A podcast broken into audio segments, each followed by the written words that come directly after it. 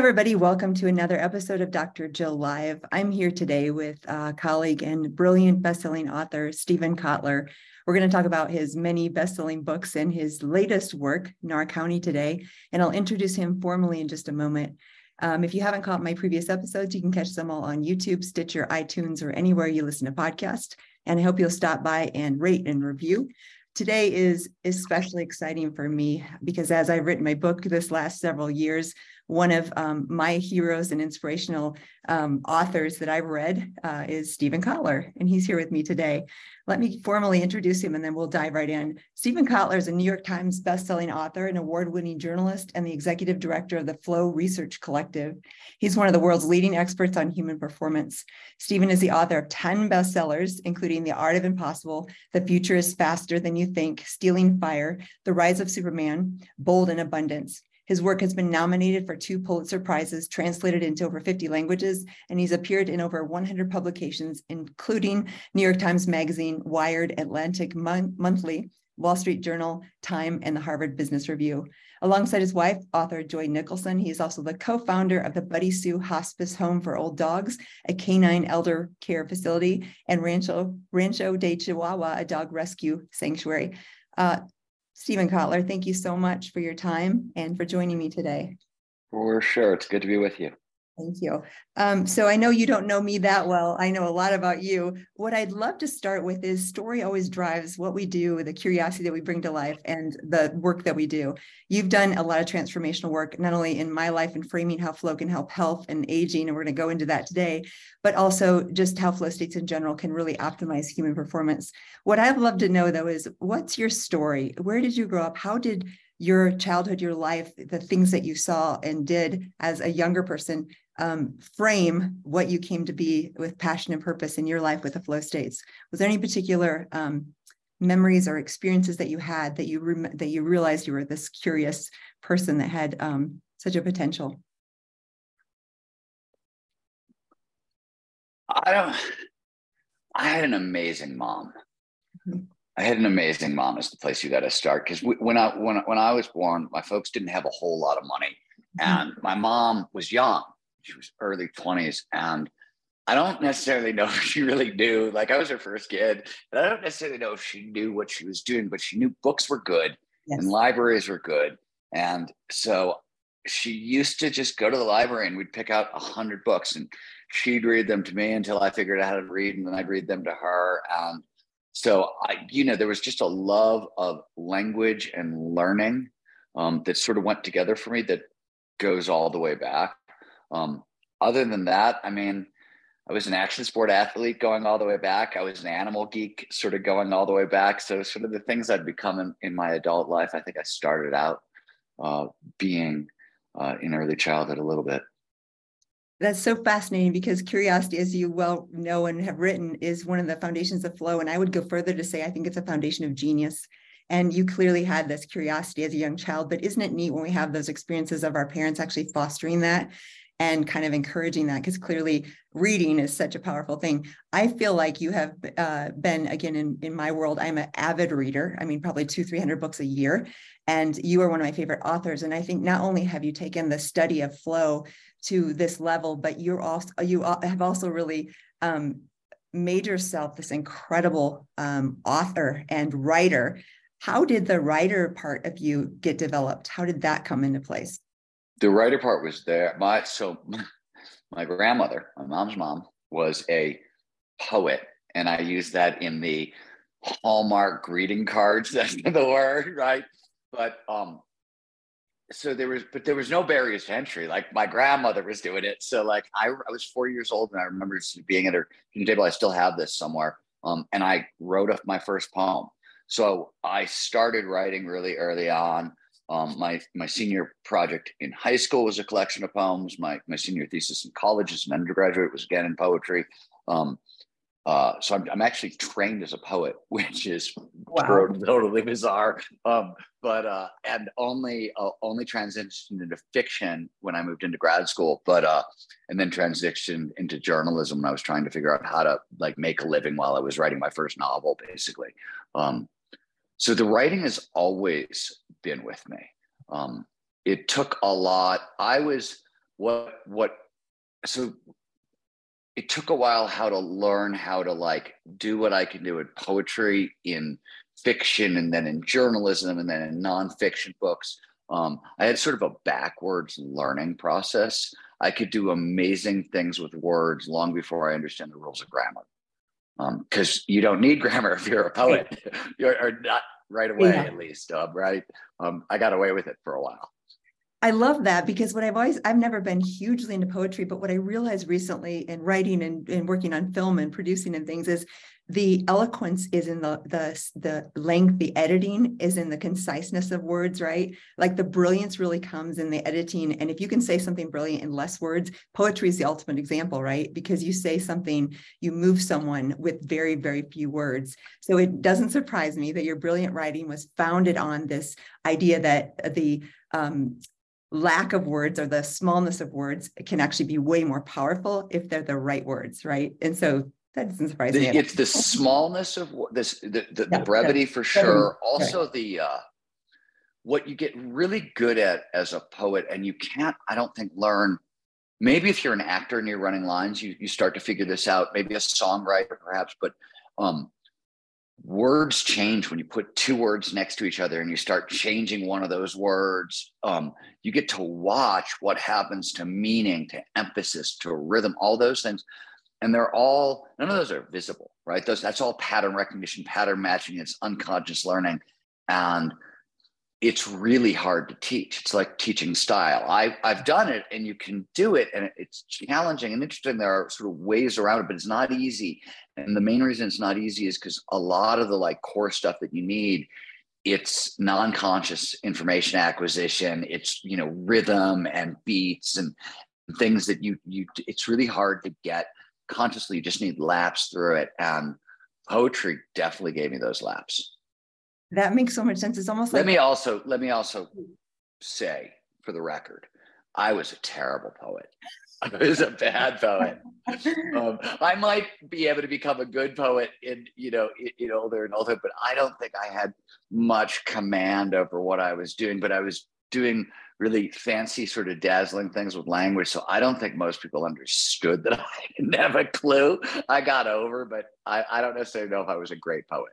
You kind of wowed them, but I bet you were pretty good. I wonder, it makes me think, was that maybe your first experience with flow, not really understanding what it was, or where would you say, before you even were conscious of what that was? The first clear memory of flow, I was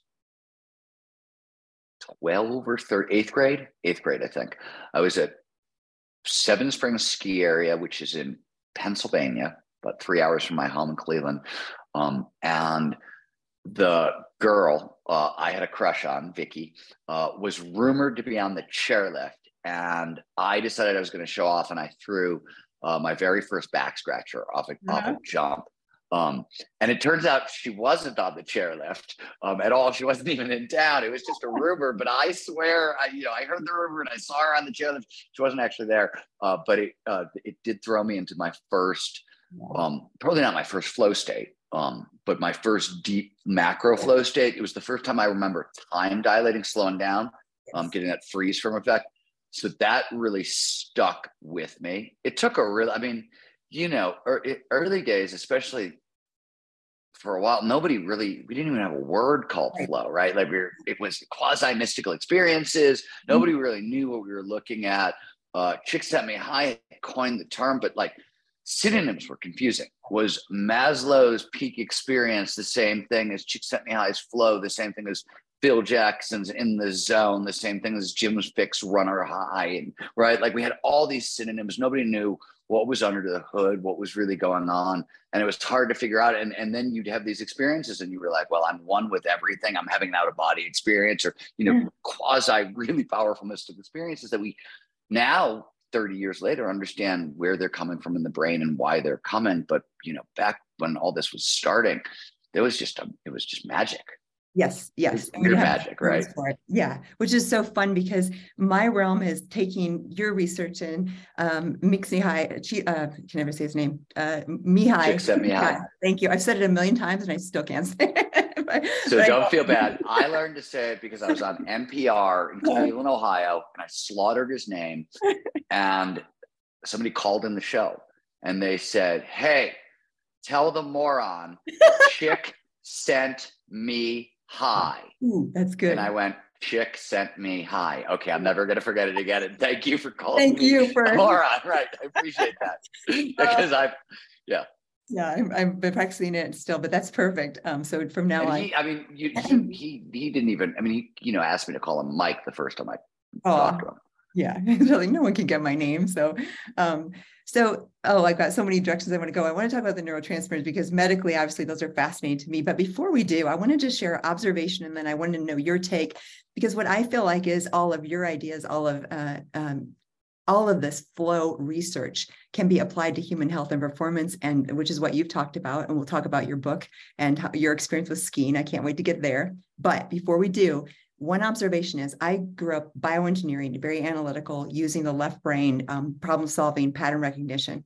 But in my 20 years as a functional medicine kind of a detective, what I've seen is the power comes from taking that data-driven analytical processing, which is where you start collecting experience. And now this right brain intuitive, which is the subconscious processing of that data, I come to solutions much quicker. And now it's the combination of those. And I know I'm saying it same way you have before, but any thoughts on even the practice of medicine? Because I don't know if you realize, but our training and our medical system is so masculine, analytical driven, science-based, which is wonderful.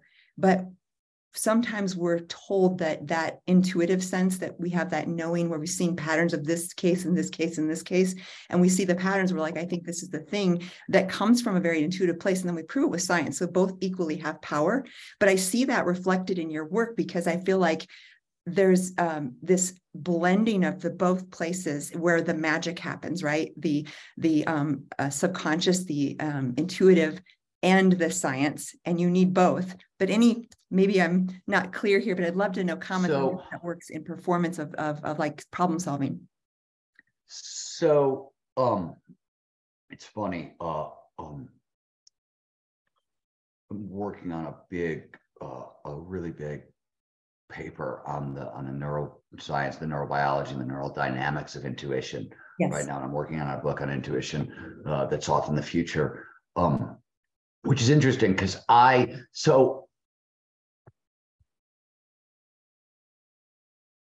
am really cautious with stuff, especially what gets said out loud, because you know what I mean? Like wherever it starts, it may start with intuition, usually starts with, I have an experience and it matches something I've read in a science paper from a weird angle. Right. And that's like that's the first thing. And it needs more. But I'm really, I've spent my whole career trying to put flow science on a hard science footing and being really, really as rigorous as I possibly could be. Which is not to say that a lot of it, a lot of the how things come together, the pattern matching, pattern recognition, as you said, that's intuitive. And for sure, as you mentioned at the start of the show, my wife and I run a hospice care and special needs dog sanctuary. And my new book, Gnar Country, is on peak performance aging.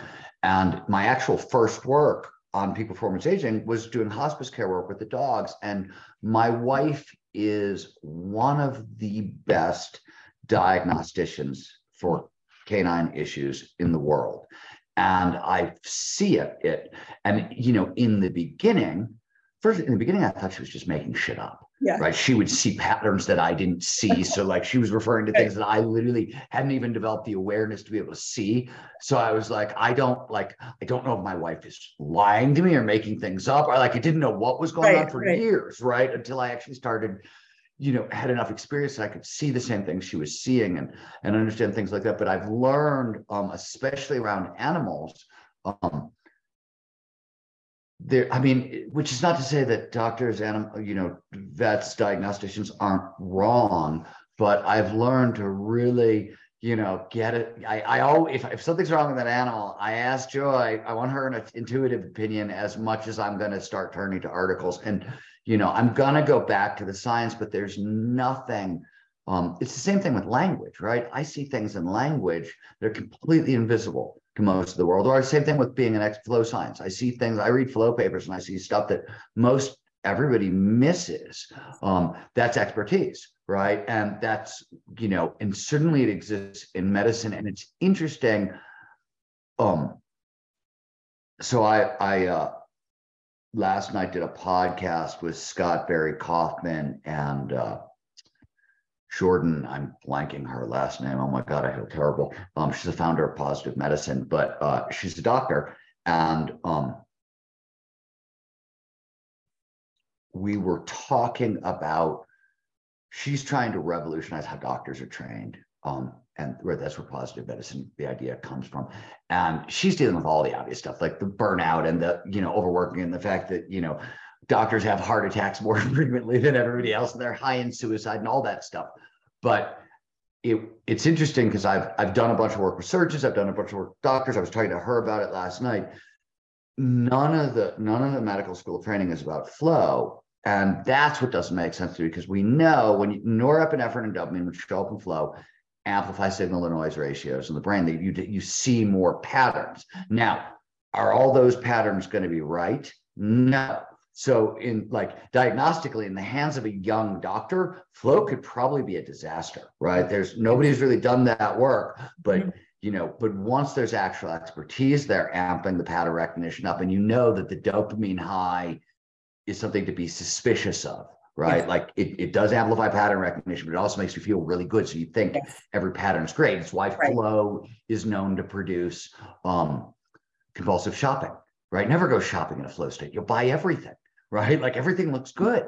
And so, well, you know, flow and mania could be like this far apart, right? They're like... really close. And, you know, well, it's funny because when I talk about, you know, everybody thinks, oh, just give me more of these neurochemicals, more norepinephrine, more dopamine. And if you turn up the crank on both, you get either mania or schizophrenia, right? Depending on how much you crank it up and what's mixed in there. So yeah, there's a, you know, like everything, there's a balance that we want to exist in between. I love that, because that's, I mean, even the foundation of what I've been doing is like, how do we take great science and not leer too far from that, but also just expand the idea of what is possible in healing, and what is possible in peak performance, and what is possible in finding answers to, you know, seemingly impossible diagnoses or incurable diseases. So I love that, because the truth is we have to found it on good science. And even if we have an intuitive suspicion, like you were sharing with your wife or whatever, we still go back and check with the data. But it's like, where did that meld? Because the idea is, even if you're reading a paper and you get an idea of something that no one's written about, you take that idea, you go look at the rest of the papers and decide, is this worth writing about, pursuing, or researching? And then maybe it is, maybe it isn't. But that idea came from that creative. Yeah, standpoint. I always say that the order of the process, and I tell this to all the folks I work with, and it's sort of it's a rule at my company, which is insight, research, publication, meaning put it out there in a peer-reviewed way so smart people will beat on your idea, and then, and only then, communication. Brilliant. And right, like, and if you follow that order, you can't, I don't think, get in too much trouble. You'll probably still get stuff wrong, but not as much. Yeah. And in your field, and again, in medicine, just like the people you were interviewing, that's how we change is we have to bring good research, because we can't have just an idea without any backing. So love that foundation. Briefly, let's talk about neurotransmitters. We obviously, dopamine, norepinephrine are clearly part of the blend of flow, and there's some more there too. But what place, I feel like, again, even asking about your childhood, you probably genetically were programmed to seek flow, to be curious. Like there were things that you were genetically born with.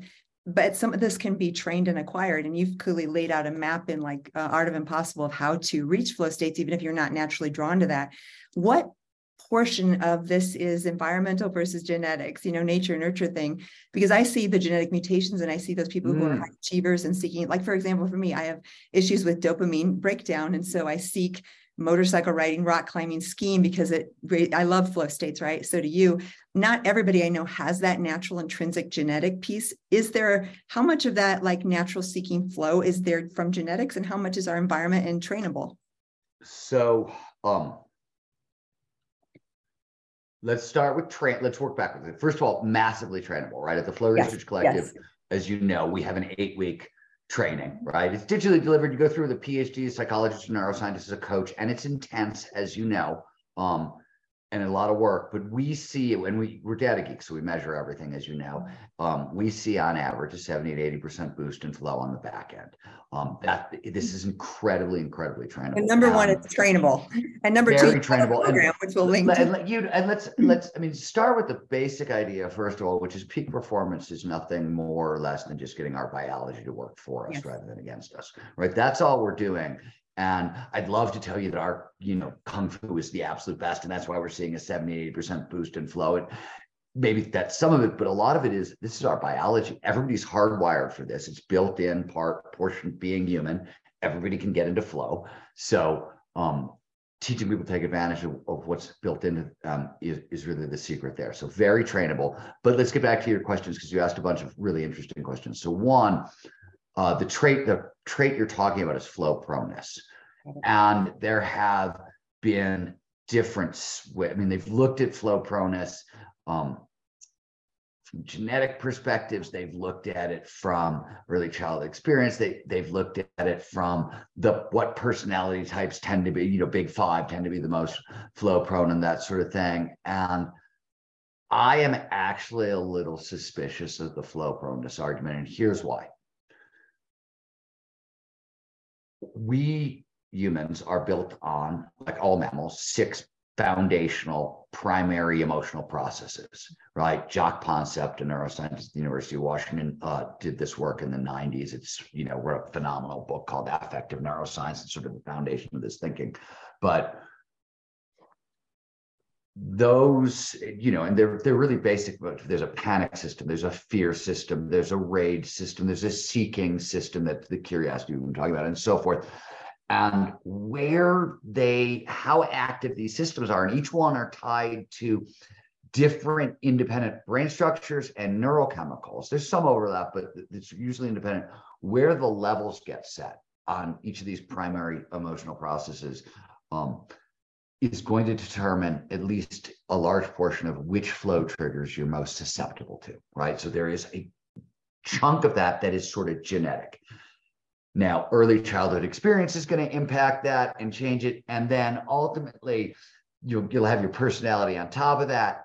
None of these things are death sentences, right? All of these things can be changed. Even personality traits, which we used to believe were written in stone, and we now know you can change all of them.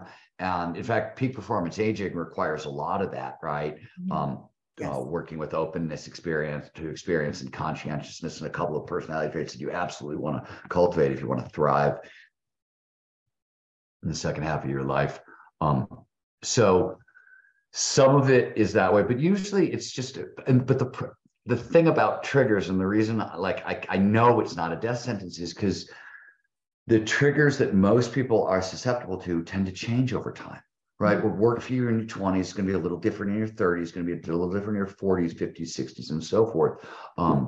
So they change as we change. And yes, certain people are more flow prone than others, but I want to point out that I think one of the reasons I'm particularly good at this research is I'm not particularly flow prone, and it takes a tremendous amount to get me into flow, which is why I had to get really good at figuring out how it worked.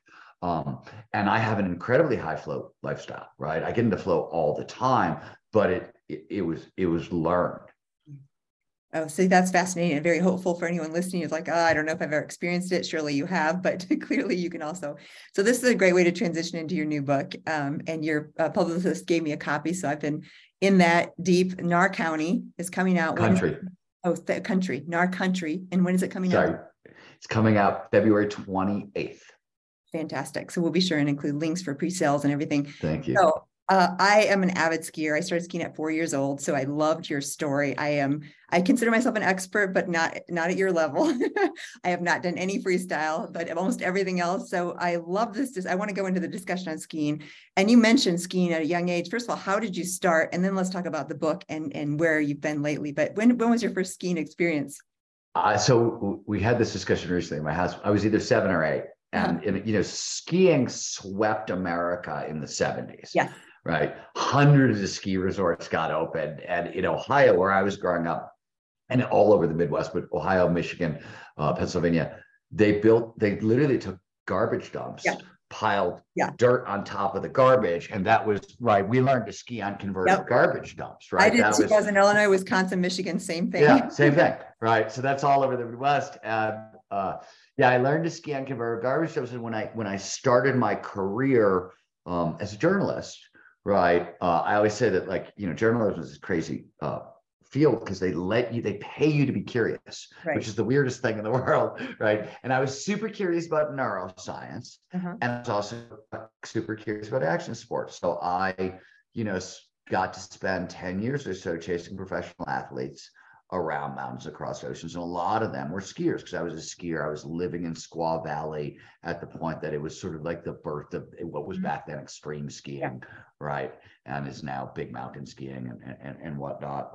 So I've done it my whole life, you know, and then sort of I think lost my mind a little bit when it came to our country, but in a good way. I agree. I was like, wow, it's actually motivating because as I've gotten busier and older, and now the 70 till my ski resorts, I'm in Boulder. So I obviously have a lot of access to skiing, but it's the traffic is so difficult that you really have to make sure you're a weekend versus a day or two. Like I used to go every Friday. When I came out here, I set my clinic scheduled on Monday through Thursday. So Friday was ski day.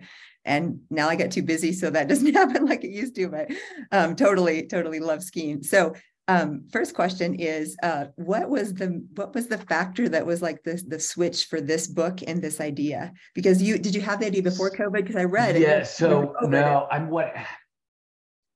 I had been peak performance aging is about 11 different fields, right? Come together into one field, and they're all over the place, from like embodied cognition and flow science and adult development to, you know, longevity technology and regenerative medicine, a whole bunch of stuff. So I have a long history with all the subjects that feed into it. And I've been researching, you know, some of it was the dog work, some of it was just as an athlete, you know, breaking myself and having to fix myself, some, you know, but for 20 years. But what happened is, so I worked, because I'm a psychopath, 9 years without a break. Literally, like, I would ski, but I would work, get up at 3 o'clock in the morning and work till like 8 a.m. and then go ski. I saw some of your hours and I'm like, that's insane. But like, so I literally had 9 years without a break, and we moved from New Mexico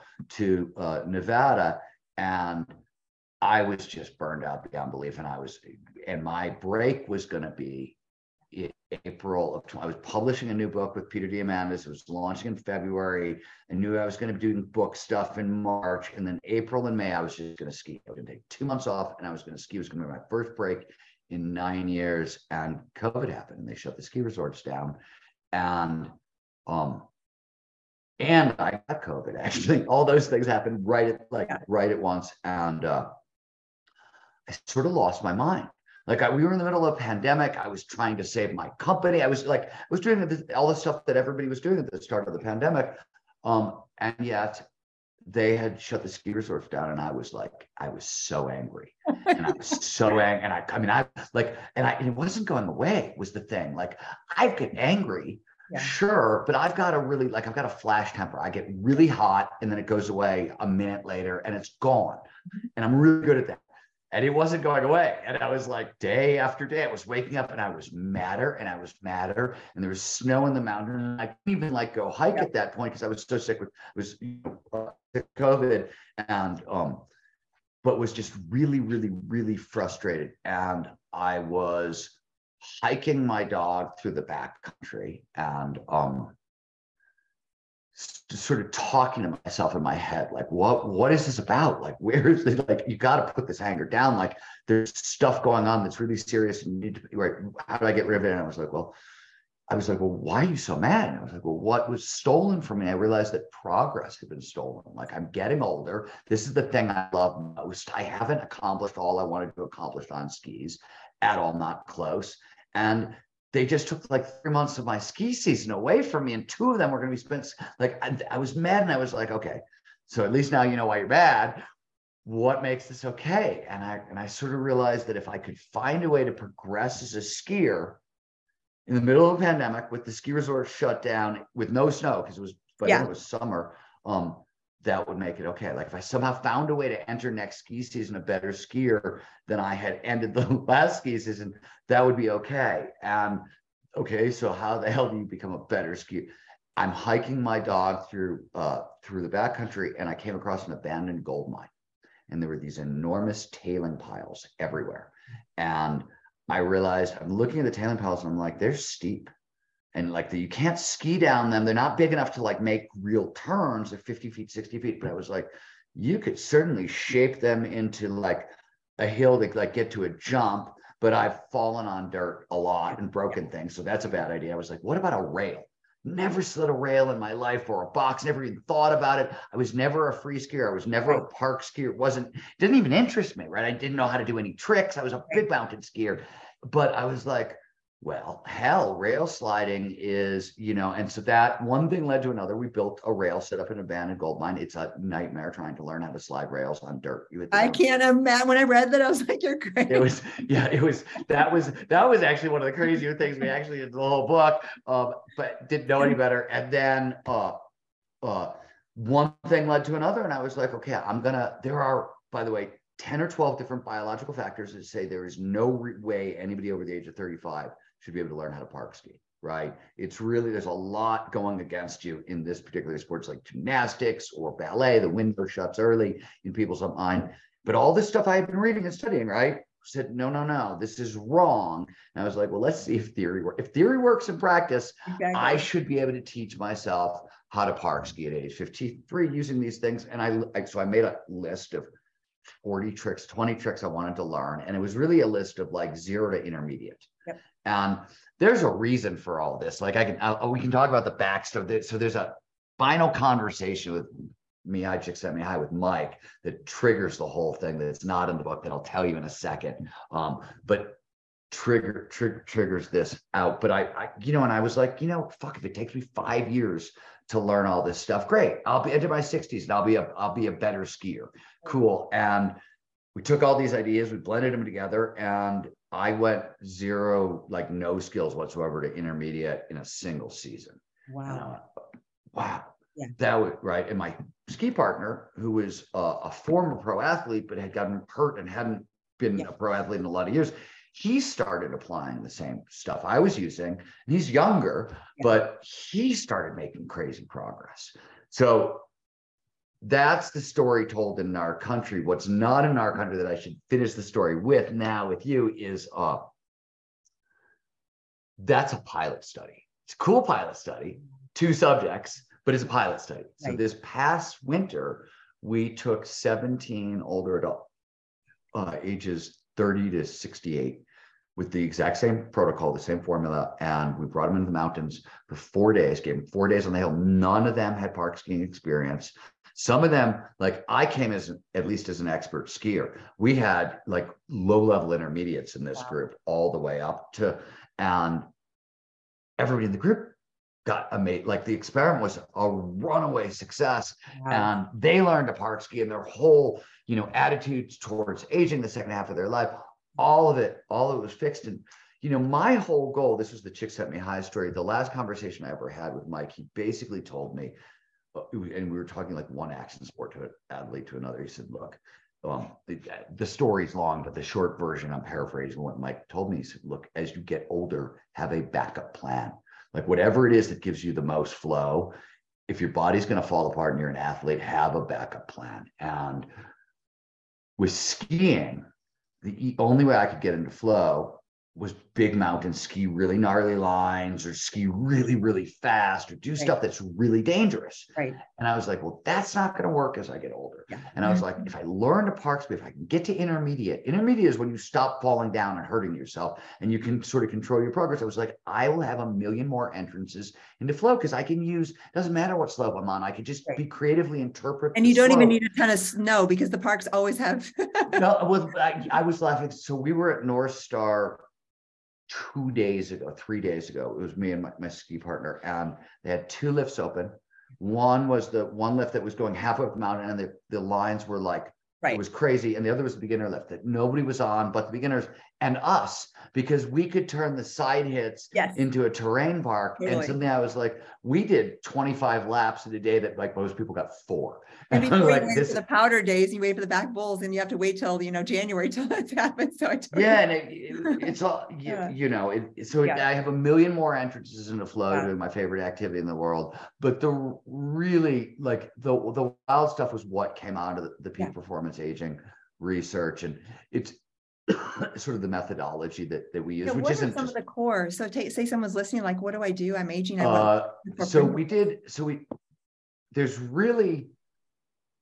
There's two halves to it in a sense. Part one is you want to try to turn your life into a high flow blue zone, right? We know what the blue zones are. This is just sort of standard health, well-being, longevity. I don't know where I come out on the risk veritol, drink wine research, but ignore that. But the other 8 things that make up, you know, those requirements are pretty straightforward. And then what we did is we took a deliberate, dynamic, play-based approach to learning. So dynamic, meaning you're using your whole body. Embodied cognition, you know, tells us that the more we're using our whole body, the faster we're going to learn anyways, right? So there's a whole bunch of stuff that comes out of embodied cognition. Deliberate play, you've heard of deliberate practice. Yes. So deliberate practice is Anders Ericson's fabulous idea about the path to mastery. And his stuff works very well, but it doesn't end up produce a lot of flow. Deliberate play. So deliberate practice is repetition with tiny micro changes, right? You build on what you did before over and over again. Deliberate play is often described as repetition without repetition, or repetition with improvisation. So you do exactly what you did last time, but you improvise a little bit on top of it, right? Deliberate play is way flowier than deliberate practice. And because flow massively amplifies learning, you tend to go farther, faster. Dynamic deliberate play is even more so. Like embodied cognition says, look, if we couple movement with thinking or talking or whatever, you enhance, right? You want to learn a foreign language. If you move when you say the words, just move your hand around, you will learn it faster, right? Like that's just standard embodied cognition stuff. But there's all kinds of stuff about activating the vestibular system, so balance, or all the dynamic movements really amplify, take that up a notch. And play is so foundational, especially as we get older. If you look at like, what do you need? So, and when the research is really, really clear. If you want to thrive in your later years, you want to have challenging social, creative activities. That's what a dynamic, deliberate, play-based approach to whatever is exactly. So we found a way to put it all together. There's a ton more I can talk about. Flow plays a major role in adult development as well. So I don't know if you know this, but Csikszentmihalyi worked on adult development for almost half his career. And he argued, which has been a longstanding argument in the field of adult development, that flow is actually the engine of adult development. It's going through flow states because we become more complex people on the back end of them. We learn, we grow, become more complex. His argument was that was actually the engine of adult development and pushing us forward. So there's a lot of stuff there that's just baked into the flow that makes it, you know, even a tighter fit. And you have this perfect formula because you're like you said, you group, you're social, you're one thought as you're talking is obviously, and I think you mentioned this in the book, we have trauma, we have experiences, we have accidents, we shatter our knee skiing. What do you do with those blocks mentally? So this is a really interesting question. We developed a methodology. So what's at the core of my methodology? 1 inch at a time. 1 inch. This was the most important thing that we did is, so allostatic overload, right, is the technical term for that buildup of all the trauma and the crap shit that happens over time. Allostatic overload has a huge impact on the challenge skills balance, which is flow's most important trigger, right? Yes. Flow follows focus, only shows up when all of our attention is the right here, right now. So that's what the triggers do. They drive our attention into the present moment. the most famous, the challenge skills balance, says, hey, we pay the most attention to the task at hand when the challenge of the task slightly exceeds our skill set. We want to stretch but not snap. Bunch of years ago, Csikszentmihalyi and a Google mathematician sat down, tried to figure out what's the actual difference between challenge and skills, and can we put a number on it? Did a back of the envelope calculation that was not real, and they came up with 4%. And we took their fake number into and studied it for a while, and discovered that it was a lot less fake than they thought. That it was a really good approximation of the difference for most people, right? Goes up and down, whatever. But what we discovered in older adults is instead of being a 4% difference between challenge and skills, usually it's about a 1% difference because there's stuff that has built up. And so I'll give you a great example as an athlete. I'm sure you're familiar with this, where this shows up. So you know if you injure yourself, say skiing, right? You break something, leg, finger, hand, whatever, bad enough that like you have to take time out. You may heal from the injury within a month or two, but psychologically, it's going to take about a year or two, a year and a half till your brain will let you ski at top speed again. There's an unconscious governor that will, right, regulate behavior. And I've been hurt a lot different times, and I've always been fascinated with it because I'm like, I know I'm not skiing. It feels like I'm skiing at top speed, but I can't keep up with people who I normally can keep up with. And it was like, physical, so, right? It's not like you're physically unable. It's not physical, right? I'm in the gym, I'm lifting as much as before the injury. I can do all the physical stuff.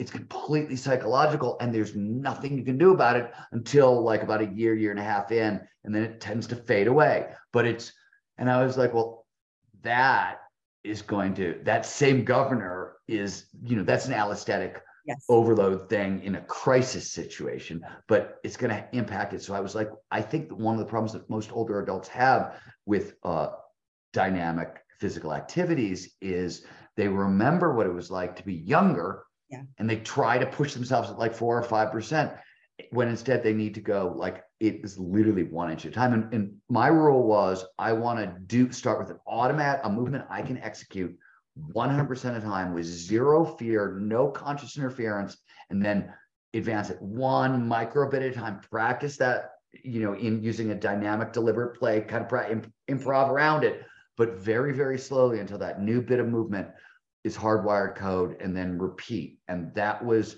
sort of the core of it. And it's, there's some good motor learning stuff in there. There's a whole bunch of stuff baked in there, but it was the real secret. And you're really describing neuroplasticity, right? Because you're retraining those lines that we got stuck in, and no way of saying it. Just going really slowly. Yeah. And it just required way more patience. And the hardest thing for me is there's a line in the book, and I was actually just talking to a friend of mine about this yesterday. The line was 1 inch at a time is no longer fast enough for my ego, which is true, right? Like progress is really addictive. And in the beginning, you're just like, oh my God, I just landed backwards, or oh my God, I figured out how to ski backwards, or it's such a freaking miracle in your mind that you can do any of it. But pretty soon I was like, okay, I can do something. I want to get good.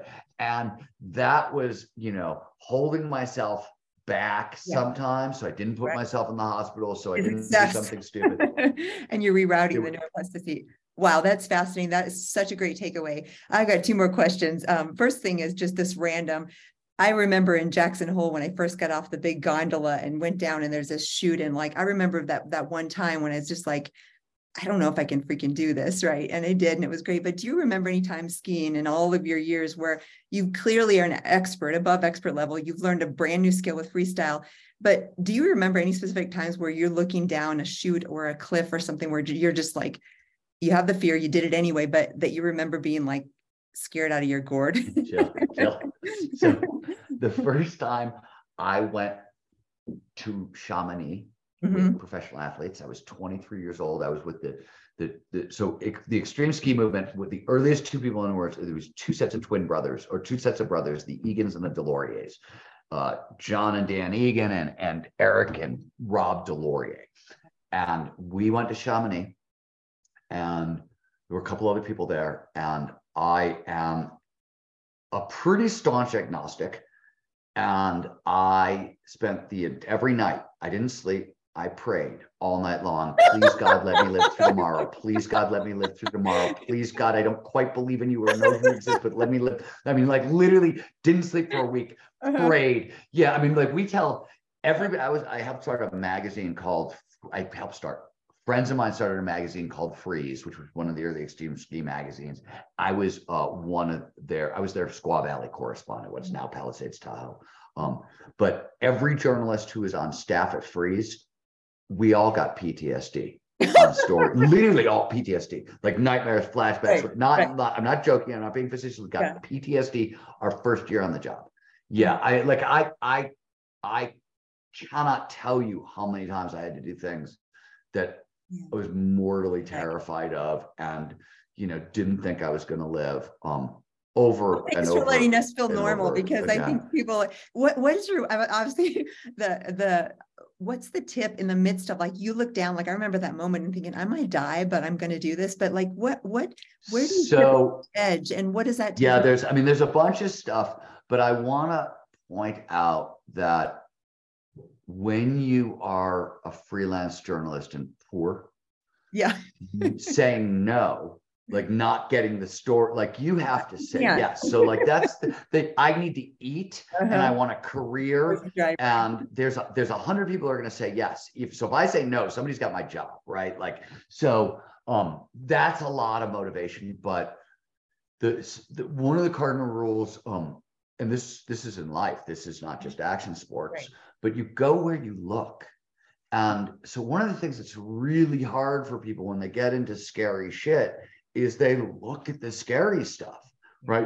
You can't look at the scary stuff because your body is just like in skiing or all action sports, you're moving faster, right? Than the conscious mind can process information. So how, like, we don't steer the muscles with the mind, we steer the muscles with the eyes. We go where we look. That's how we do this.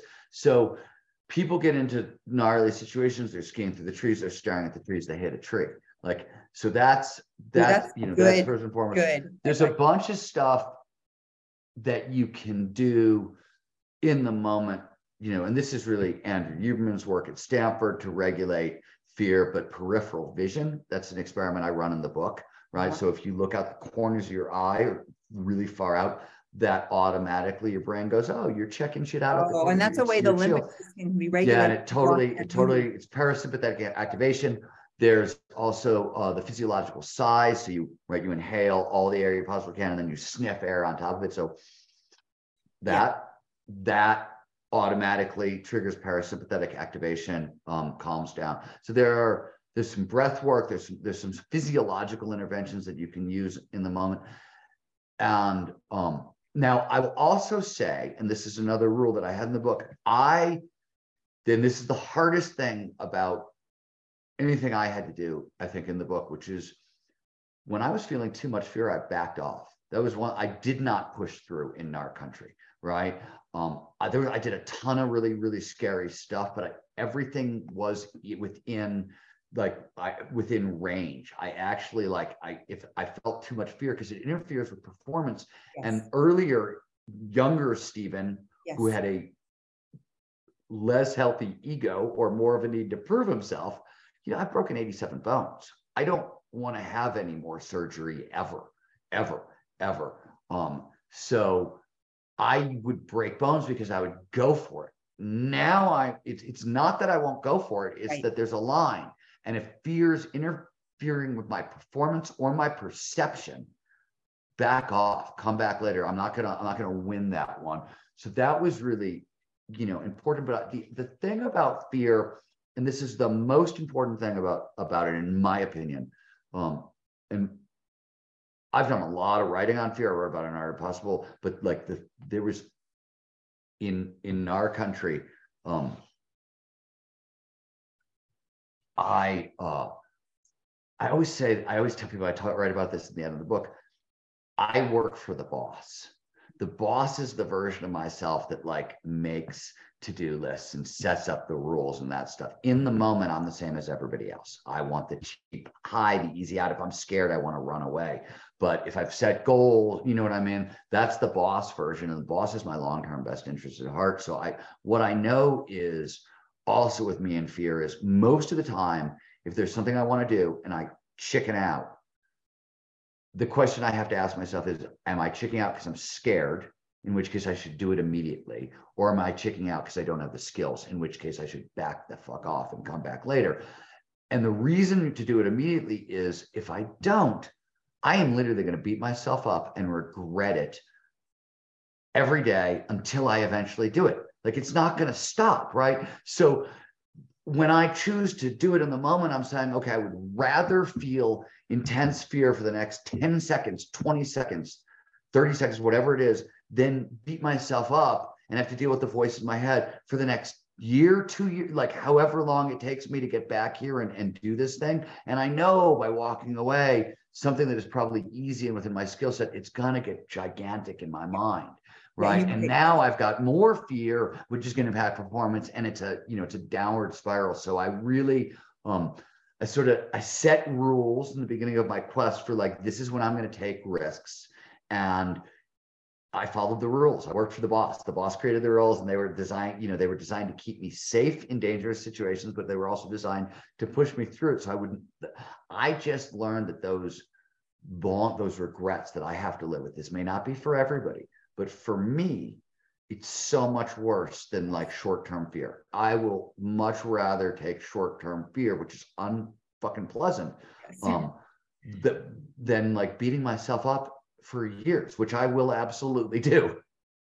Oh, I love that, because there is a place of override. And I've seen that with patients, like teaching them to not always override, because there is a place for fear to protect us when the skills, you know, aren't. But no, it's a wonderful, healthy emotion, but it lies to us a lot. And Correct. You got to know when is it telling the truth and when is it lying. And I said the hardest thing that I had to do. There's a lot of, you know, interior reception is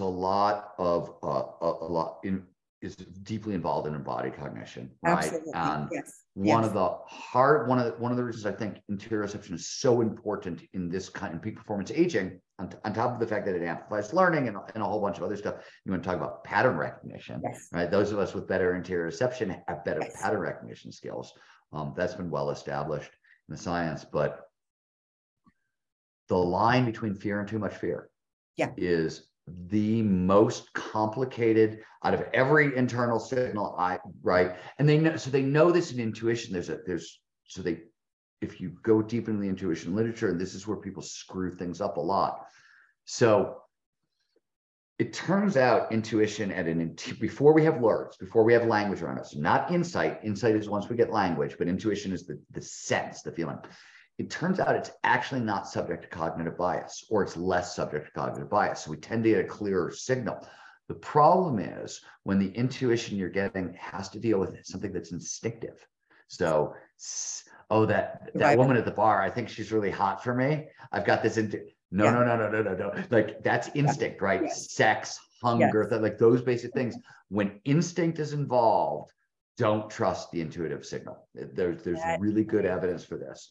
And on a certain level, dopamine, which is one of the things that you can get that will mask an intuitive signal and things like that. But trying to figure out where the hell is the line between fear and too much fear is still, I think, the most complicated interoceptive task that peak performers have to solve. That will be another book. I can see that. Last thing, I know I want to get you going, but the dogs, I love animals and love dogs. And I love that about you. And what it says to me is you're a badass, you're a brilliant writer, you're award-winning. I admire you in all those ways, but the thing I admire most is what you're doing for those animals. Because I start every day by stepping in dog shit. I mean, not intentionally, but it happens. How did that, has that always been a dear to your heart, or like, well, obviously I just love you want the long story, the medium story, the short story? If you have time, I have time, but I'm honoring. I'm happy to give you those slightly longer stories. So I have always sort of believed that a big chunk of your life, or a chunk of your life, should be service. And some of this, by the way, like it sounds all altruistic and nice and things like that, but it was really like, I knew very early on that I didn't really want to be poor, and I wanted to be a writer. And the only way you get to be not poor and a writer is you have to get well known. And I came up out of a very weird sort of punk rock community where a lot of people became rock stars and got really famous. It was very 2,000 people out of Ohio, but a lot of major bands came out of there and a lot of filmmakers and artists and whatnot. And as you know, especially when it happens when you're younger, fame does not always the best thing for people, right? It turned a lot of my dear friends into assholes, and I watched it happen. And I was like, whoa, I don't want that to happen to me, but I like, this is the only way I know how to get paid. So I'm going to guard against it by like altruism and service. I'm going to build that into my life. So it's not like, that was sort of the thinking. And I was at the time, I had built a nonprofit called the Reporters Gym. It was with the LA Lakers and Dave Eggers' organization, 826LA. We were teaching inner city kids how to be sports writers as a way out of the ghetto. And it was fantastic. And it was a really great program, but it had two problems. One, I was living with the woman who became my wife at the time, and we were living all the way across Los Angeles. So I would have to drive all the way across Los Angeles to get to the Staples Center where we were having these things. And it was like 3 hours to get there, right? And like, I'm giving my time away anyways. And I'm like, okay, this is really painful. But the other thing is, I don't like children. Like, I've never really liked children. I don't have any. I don't want any. I don't like your children. I'm not childproof. My friends who have children know don't bring them around me. And here I am trying to like teach teenagers how, like, and I was like, this is not a good fit. And at the same time, I just sort of gotten together with Joy, and she was doing dog rescue. And I'm a lifelong animal geek. I mean, and I would go really far out of my way to hang out with scientists who were hanging out with animals. So like, I would spend 2 years trying to figure out how to get plane tickets and assignments to go to Madagascar so I could hang out with Patricia Wright, who studied lemurs, because I really wanted to hang out with lemurs, right? And I was like, well, 2 years is a long, right? Like, I've gone really far out of my way to hang out with animals. And then I met my wife, and she was doing dog rescue, and she was living the time with a pack of like 9 dogs. And I was like, well, wait a minute.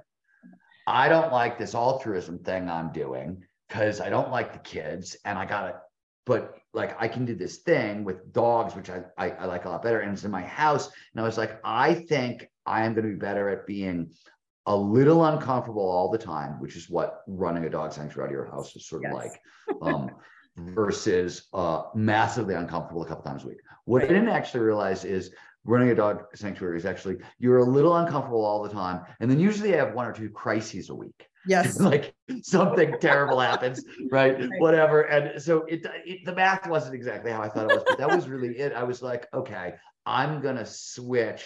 And it was such a good fit because I'm such an animal geek that, you know, it stuck, and I never wanted to stop doing it. And it's on a certain level, like, it's an excuse that I get to live with a big pack of dogs. Yeah. But it's fun. And, you know, when we were running Rancho de Chihuahua, which we ran for like 15 years, I have 670 dogs passed through that facility. So you made a mountain. Did some good. Yeah. In the world. Love it. Love your story. And I just want to honor your time, but where can people find you? I've so enjoyed our talk, and I thank you again, because I know your time is precious. My pleasure. So grateful. StephenKotler.com is me. FlowResearchCollective.com is the Flow Research Collective, and Gnar Country. By the way, Gnar, which is short for gnarly, is spelled G-N-A-R, right? But GnarCountry.com is the website for the book too. You can find all that. And tell just briefly, Flow Research, because I speak to a lot of other doctors, professionals who listen to this. If people want to get into this, what they can. Oh yeah, let me brief overview on the Flow Research Collective. Perfect. Thank you. We're a research and training organization. On the research side, we team up with folks at USC and UCLA and UC Davis and Imperial College London and a bunch of other places. And we study the neurobiology of peak human performance. So what's going on in the brain and the body when human beings are performing at their absolute best. And we use this information to train people. And we work in 130 countries, so we're global. And we train everybody from professional athletes in like US Special Forces through a lot of major companies, everybody from like Facebook to the Air Force to Bain Capital, Accenture, Audi, the list goes on, to normal folks, right? Like, soccer dads from Idaho. I've done your program. It's phenomenal. We train a lot of doctors. along the way. And we have done, so we have been working on with two different groups trying to do research on flow and surgery, because there's a long history of flow and surgery and flow and doctors. And, you know, so we've been doing more research there and trying to sort of like figure out how to work with medical programs and things like that as well. Exciting. I think docs will love this. So I will include all the links if you're listening, wherever you're listening. Stephen Kotler, thank you sincerely. I loved our time together. So appreciate it. My pleasure. Thanks for having me. You're welcome.